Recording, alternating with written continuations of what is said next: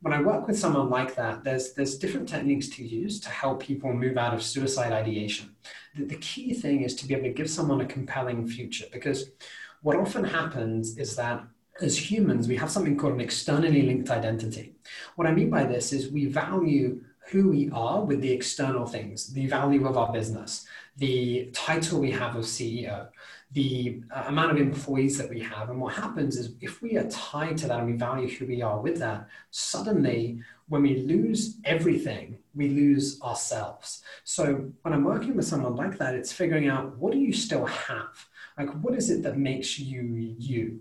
And suddenly people are not looking for something that they've done or something that they have, but they're looking for their essence of who they're actually being. Because they're a human being, not a human doing. And ultimately, when you leave this life, you've got nothing you come into it with nothing, but when you leave and you have nothing, do you actually have nothing, or have you had experiences, network, people, connections, memories you've had on the way? And the key thing, really, if I were to knuckle it down into one thing, is to move someone from that space into gratitude and being grateful for where they are. And